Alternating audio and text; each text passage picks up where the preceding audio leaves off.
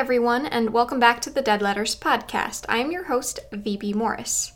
Before we get things started today, I have two announcements. First, I am thrilled to let you know that the Dead Letters Podcast has been nominated for an AudioVerse Award. In case you aren't familiar with them, the AudioVerse Awards recognizes audio dramas, plays, and other spoken word performances, and the many creative people who make them a reality. Thank you to those who nominated the show. Also, the special episode I did with Brian from I Have So Many Questions podcast will be released on both his feed and my feed this coming Thursday, October tenth, so be on the lookout for that. Now for the recap. Fiona, failing to fully follow Charlotte's instructions, found herself in a dangerous situation with Grace attempting to kill both herself and Fiona. Fiona makes a recovery after being in a coma for almost a week, but as she stays one more night in the hospital, she is visited by the apparitions of Grace and a woman who she believes to be Charlotte. Now, let's get into it. The Dead Letters Podcast, Episode eight, Prison or the Morgue.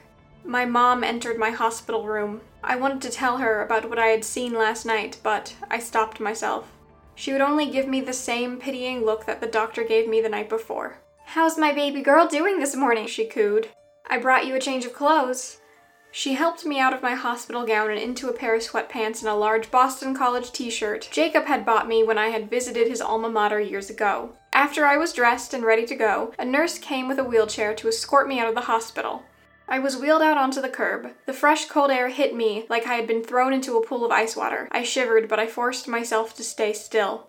I looked up to see my father, brothers, and Paul standing there in a semicircle waiting for me. My mother stepped away from my wheelchair and stood next to my father. I looked up at them all, confused. They all had strange, beaming smiles on their faces, like they were posing for a picture while someone figured out how to work the camera. Paul stepped forward and came closer to me. "Fiona," he started, "in the last four months that I've known you, I've been the happiest I've ever been. I used to doubt that I'd ever meet someone who would make me feel like I want to have a future with her. But as soon as I saw you the first time, speed walking across campus with an ungodly amount of books in your hands, I knew you were special. And over the time you've let me get to know your beautiful soul, I have fallen madly in love with you.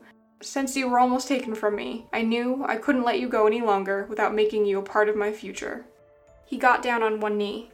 Pulling a black velvet box from his coat, he opened it and displayed it in my direction. "Fiona Marianne Weatherly, will you do me the honor of becoming my wife?" A silly smile crossed his face as his eyes begged for an answer. My mom clung to my dad's arm as tears fell down her puffy red cheeks, this time in happiness, not fear. Peter and Jacob leaned forward as if they might miss hearing my answer. Nurses and patients who were nearby stopped what they were doing and gaped at us. It felt like the whole world was waiting for my answer. It felt like the whole world wanted me to say yes. So I did. "Yes, I will," I answered him. Paul lunged forward and kissed me before he placed the ring on my finger. I had to contain my horror as I looked down upon it. The ring was the gaudiest thing I'd ever seen. It was overly ornate with a medieval-style leaf pattern on the band, which had multicolored gemstones embedded in them. But I didn't have time to think about the ring. I was whisked away in a van my parents had rented and headed back towards my house. "We're going to pack up what you need, and then we'll come down later for the rest," my mom said to me. "What?" I asked. "We're going to take you home after this," my dad said. Paul stroked my hand as he sat next to me in the back seat. "It'll be fine. I'll come up and visit you every chance I get." I'm not moving back home. I was furious at them for making this decision for me. "Honey, you can't be serious," said my mom. "Of course I'm serious," I said with my jaw clenched in anger. "I know I almost died, but I don't want to have the life I was living taken away from me. I like going to school. I like living on my own. I don't need to be taken home like some child." "You can come back next semester," said Peter. "Mom and Dad already talked about it to the dean. The only thing is you'll have to take these classes over again." He placed his hand on my shoulder. I wrangled my body out from his touch. "What? No. Absolutely not. You are not going to flush all the hard work I put into this semester down the drain." "We just think it's better for you to rest and recover at home," said my mom. "I have less than ten days left before winter break, and then I get five weeks off of school. I can rest then. You're not going to delay me graduating college just because you're scared." "Do you really want to live in the house where that happened?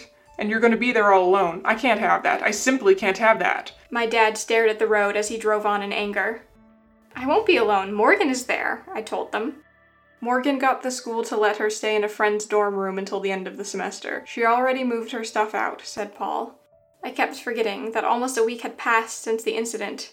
I'm not going home. You paid money for me to go here, and you're going to lose thousands of dollars if I don't finish the semester, I told my dad. What's money? He dismissed me. I let out a laugh. All he ever seemed to care about was money when I was growing up. You're not staying in that house alone. And there isn't even a free bed left in student housing. I checked, said my mom from the front seat of the car. There is simply no other option. Paul came to my defense. I'll stay with her. If you think you're sleeping in the same bed as my unmarried daughter, you've got another thing coming. My dad leered at him before focusing back on the road. No, no, not like that. Paul was almost blushing. I'd sleep in Morgan's old room. The mattress is still there. I'll just move some of my things in. I'll make sure that Fiona is safe one hundred percent of the time. It's only ten days. I promise there will be nothing inappropriate going on. My father let out a low grumble. Fine, you better not be lying, or there'll be a world of hurt coming your way, pal. Don't worry, everything will be fine, I said to the both of them. For the rest of the car ride, my parents laid down the ground rules for how Paul and I were to behave and how I was supposed to check in with them every time as I so much breathed in a new location. Hiding their concerned looks, my family waved goodbye to the two of us after dropping us off outside the little house.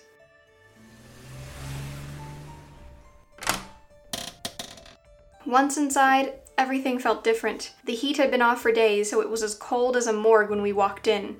And it was so silent, too. I was used to hearing either Grace or Morgan prattling around upstairs, that the atmosphere now felt empty. How are you feeling? Asked Paul. I'm still in shock, I said. I don't know how to feel just yet. That's totally okay. He wrapped his arms around me and gave me a kiss.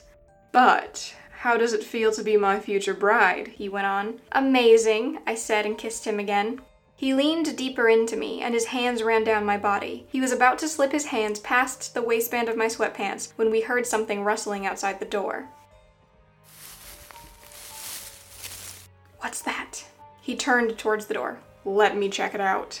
I went to follow him, but he motioned for me to stay back. I leaned out from behind the wall that led to the kitchen to watch him open the door.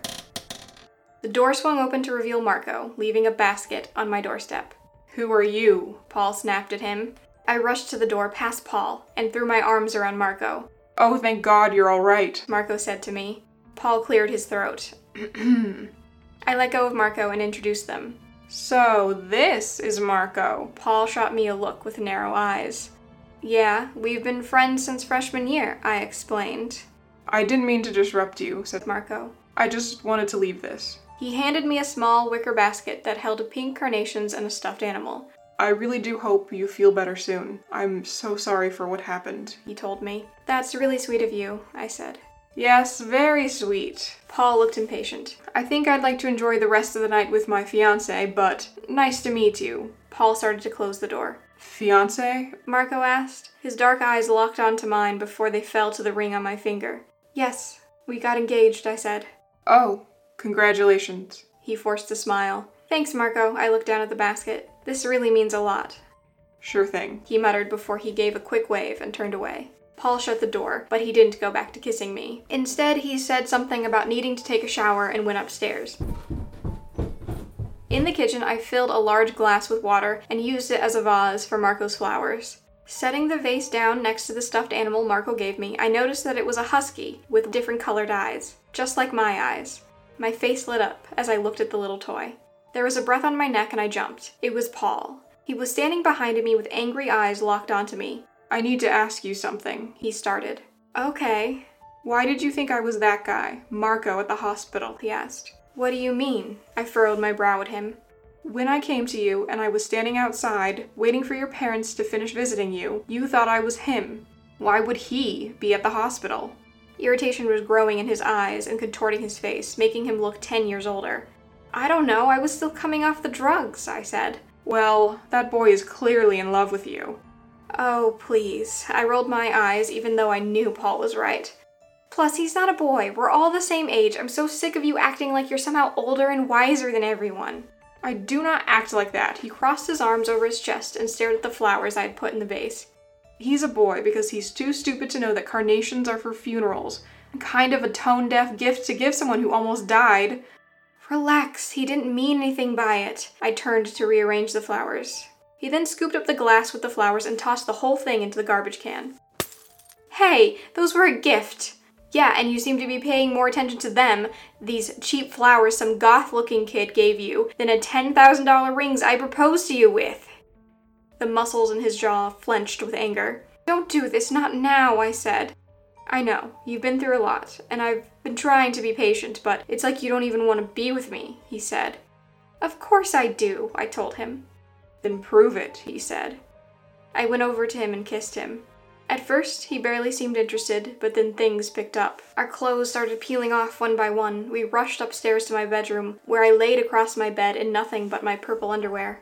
He was topless with his jeans still on. He threw his body over mine and kissed me hard. Pulling at my hair, he asked, "Are you going to be my wife?" I nodded. "Good." A look of pleasure rose across his face. I slipped my hands over his backside and dipped them into his pockets. The right pocket was empty, and his left pocket contained his wallet. But instead of feeling the smooth leather of a wallet, I felt something metallic and pointy. I wrapped my fingers around it and pulled it up so I could see. I found myself holding a gold badge that had the words Boston Police embossed across the top. Towards the bottom, the word detective was printed over a detailed pattern of the city seal. Paul was still kissing me, now at my neck, moving closer to my breasts. I stared at it, thinking that it wasn't real, that maybe it was just my mind playing tricks on itself, and then I remembered what Charlotte wrote, "Your mind is not playing tricks on you." I sat up, knocking Paul backwards. "Hey, what are you doing?" he asked. "What is this?" I held up the badge and his face dropped. "Fuck," he uttered. "Are you a cop? And are you from Boston?" I asked. "You said you were from Ohio." "I said a lot of things," he muttered, looking down at the bedspread. "The captain is going to fucking kill me." "Not if I kill you first," I said, pushing him off the bed. "Why didn't you tell me about this?" He stood up and gathered his shirt from the floor. "Paul, answer me." "First of all, that's not my name, okay?" he snapped. "What's your name, then?" I stared at him in disbelief. "It's Jack, and I'm a thirty-one-year-old detective on the Boston Police Force," he said. "I was never really your boyfriend, or fiancé, or whatever." His attitude changed, becoming colder than I was used to. "And, uh, you might want to put on some clothes now." He pointed towards me, and I suddenly realized I was almost completely naked. I pulled a blanket off the bed and wrapped it around myself. "Why were you pretending, then? Why did you ask to marry me? Why were you about to have sex with me if you weren't really my fiancé?"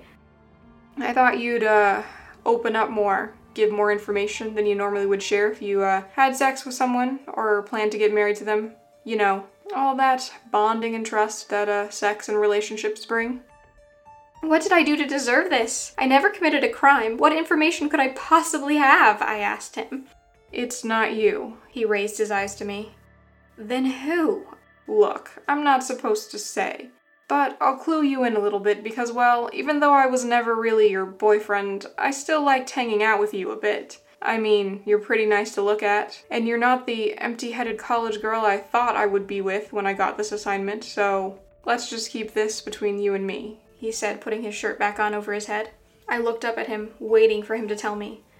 "Let's just say you need to open your eyes to what your father does for a living." "What? I... I'm gonna call him right now and..." I started. "That's not so smart." He sat down on the chair across from my bed, putting his shoes back on. "If your father's associates find out his daughter has been sleeping with a cop, he's done. Your whole family is done. Keep your mouth shut if you want to survive. Just don't listen to a word your old man says, and, uh, try to keep your distance, okay?" "First of all," I started, "I never actually slept with you, and why would any of my father's business associates even care who I was dating?" He looked at me and gave me a crooked smile. "I don't believe you. You're lying," I said.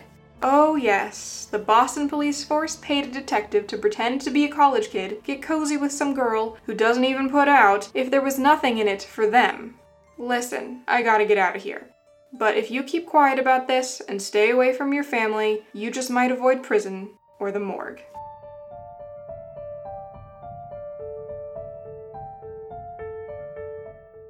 The Dead Letters Podcast is written and produced by me, V P Morris. If you enjoyed today's episode, please help support the show by leaving a five-star review. Thank you so much for listening, and I'll see you in the next one.